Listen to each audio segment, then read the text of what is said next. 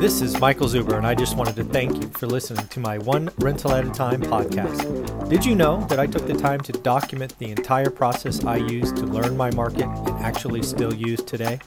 I released it as a $199 online course via Teachable, and it is called How to Get Started One Rental at a Time. With that, you get access to my private Facebook group and can join our group mentoring calls every Saturday at 9 a.m. Pacific. You can find it on my website at onerentalatatime.com. Now, on with the show. Good morning, everyone. This is Michael Zuber. It is October 26th, Monday, October 26th, and this is your daily financial news. If you don't know what our daily financial news is, it is a live broadcast kind of highlighting what is going on in the markets, real estate, cost of capital, consumers, just things that caught my attention. I go ahead and create this every day about 7:30. If you like to get your daily financial news, do me a favor, hit that thumbs up, subscribe button, and notification would be helpful. I do my best to do these 7 days a week, yes, weekends included, so that we can talk about money, investing, and what is going on with the consumer. When I look at the week as we set it up for Monday, uh, as I said over the weekend, I think it's going to be a pretty bumpy week. I think there's going to be lots of headline risk. I think there's going to be a lot of, I don't know, skewed, manipulated headlines meant to incite reaction. I believe this is going to come from both sides. And for anybody who tries to stay in the middle, like myself, it's gonna it's gonna feel it's gonna be a rough week, and I am looking for forward to the election being over. So, just realize this week we have election headline risk, we have stimulus risk, we have health crisis, which is getting a lot of play this morning.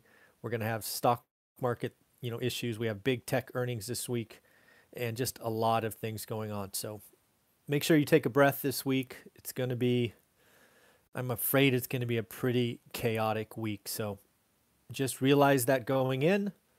Try not to be overly um, emotional, if you will, and let's uh, let's get through this. Let's get to the weekend and have some fun. So, a couple of things caught my attention today. First and foremost, I saw that Mark Meadows, aka the White House, is saying we are not going to control the health crisis. I thought that was a pretty weak statement. I think if you watch the rest of the world like I do, you can see that other countries have. Now, you know, we have made choices, right? Individual states, citizens, all you know, cities have made choices. But to say we can't is um, kind of giving up, right? There are choices to be made, uh, but yeah, we are we are where we are now as a country, and I think it's going to get worse before it gets better. At least numerically, we shall see. Uh, we did have the largest IPO ever. It's actually not listed in the U.S. It's listed in Asia.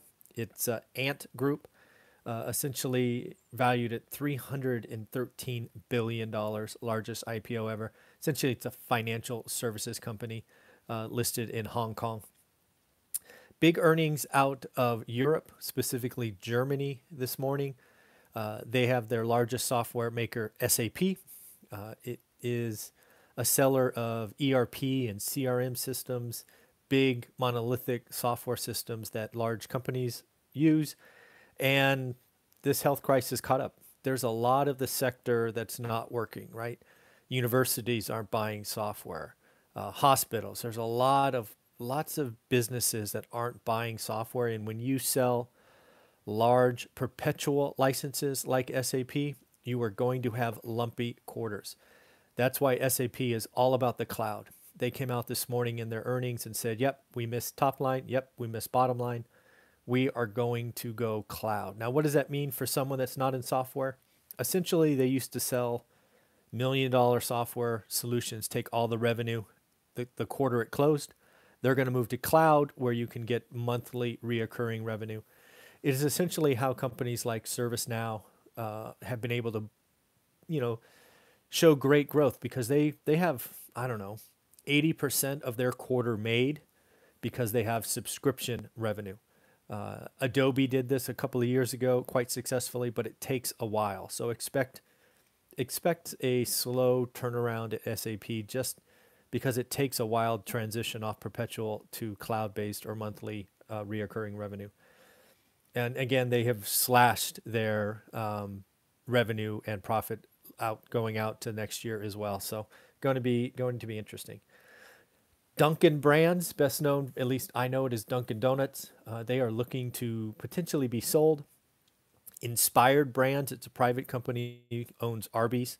Uh, they are looking to take Dunkin' private, private for $106.50 a share. Uh, before the market opened, that was about a 20% premium. Uh, I think that's interesting, right? Inspired brands, restaurants, fast food, taking Dunkin' private. It'll be interesting to see Again, I'm guessing Dunkin' is suffering in this crisis, so this could be a way to get out of the public markets. 20% premium, not bad either. So, again, people are looking to acquire, right? Because debt is so cheap. If you can buy companies today, uh, just look at the energy sector. We talked last week about two energy sector deals that were all all debt in stock, no cash. Uh, there, there could be a great time to buy companies if you can get the debt. Uh, as we go through this, folks, I just want to stop for a minute, remind you to give me a thumbs up. Uh, as Graham Stephan says, the earlier the thumbs up come, uh, the better for the YouTube algorithm. And if you like your daily updates, go ahead and hit that subscribe button. But realize I create three to four videos a day. They're usually live, no editing. So if you do subscribe, just be warned. There's a bunch of content coming, which you can choose to watch or not didn't want you to have any missed expectations there. Uh, next up, I did see, uh, I do watch sports, as we've shared a couple of times. I, am a Golden State Warriors season ticket holder, but I saw one of the uh, weakest moves in a football game yesterday. Allow me to digress just for a minute. In football, you often are trying to protect the quarterback. Uh, the Dallas Cowboys are have their second quarterback. I forget his name already, but he was he was hit in a very vicious way. And historically speaking, in football, when you hit the quarterback, your teammates stand up for you. And I saw the weakest move I've seen in an NFL team. Nobody uh, stuck up or stood up for Andy Dalton, which is his name. And I was. Uh, I was saddened by that. It's that's a broken team right there when you're not standing up for your quarterback. Um, so I thought that was a pretty weak move. All right, back to the news.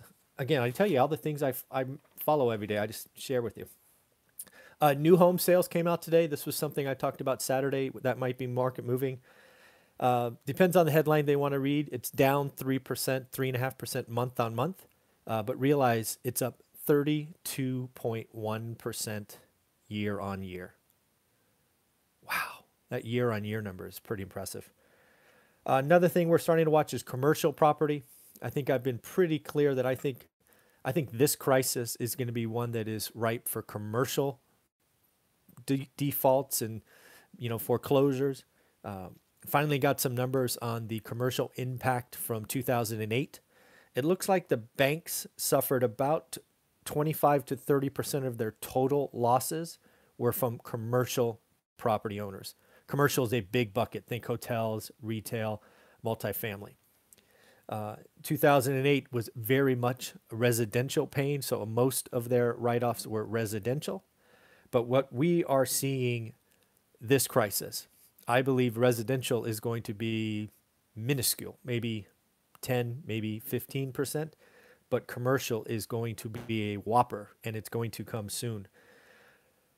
Um, retail, hospitality, oil and gas. I mean, there's so many areas that are right on the cusp and more and more hotels are already giving up sending their keys in. And um, the only good news for banks is about 50% of all commercial financing is not done by banks, which will give them a break, but also likely cause more foreclosures. So um, that's interesting to watch. And um, yeah, just got to watch out for that stuff. So uh, just want to shout out Cash Flow Gonzalo, how you doing, man? Look like you're going to sign up for the course this morning. I look forward to getting you in there. Join the group so we can talk every Saturday. Uh, that's where I do my one-on-one or my group mentoring. Uh, next thing, I just saw that Tesla is going to be shipping 7,000 vehicles from China to Europe. Uh, 7,000 Model S. I'm not sure what that means. I don't know if that's something to read into it. I'm not a I'm not in Tesla stock by any means, but does that mean they're producing so many units that China can't consume? Or do they maybe have an assembly line dedicated to Europe and they're shipping that stuff. It'll be interesting to see what's going on. Tesla is bringing on more and more capacity, um, right? Texas Gigafactory and the like coming up in the U.S. And then finally, something I just caught before I started this broadcast Morgan Stanley. Morgan Stanley came out and said it's time to go all in on emerging, emerging market currencies. That headline caught my attention. I scanned the article quickly. Essentially, they are saying we are underpricing a blue wave. And if that's true, they are going to basically spend like drunken sailors, deteriorate the dollar, and the rest of the world will behave stronger than us. I uh, I need to read some more about that. Uh, I think it's a sad state of affairs when uh, when a major institution says go all in on emerging markets currency and not the U.S. dollar. It's a sign of the times, I'm afraid. I think there is a general realization that we had a three trillion dollar deficit the year that just ended, and uh, if we did have a blue wave, it's going to be bigger next year. Uh, I think I think you could see four or five trillion dollar stimulus bill or bills in the first 90 to 180 days, and that would be that has to be inflationary. It just has to be. So in the end, that's what I got for you today. Lots of stuff going on. We'll be uh, interviewing Greg at eight, and I've created a video based on some questions from the group on the stages of real estate investors, all the way from stage zero to stage four, and what is done in each stage. How do you go from one to two, two to three? I've got the PowerPoint. I just need to record it for you later today, but you can look forward to that coming out as well. All right, everybody, remember thumbs up, subscribe, and have a wonderful day. Take care. Bye bye.